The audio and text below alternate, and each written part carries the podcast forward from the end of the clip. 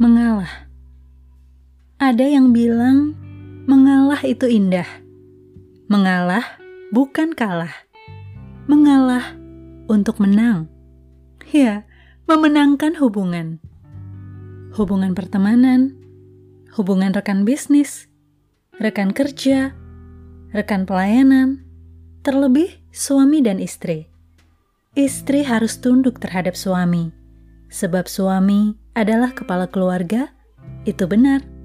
Mengalah untuk hal-hal yang tidak esensial, seperti selera, makan di mana, dress code-nya apa, naruh barang posisinya seperti apa, dan sebagainya.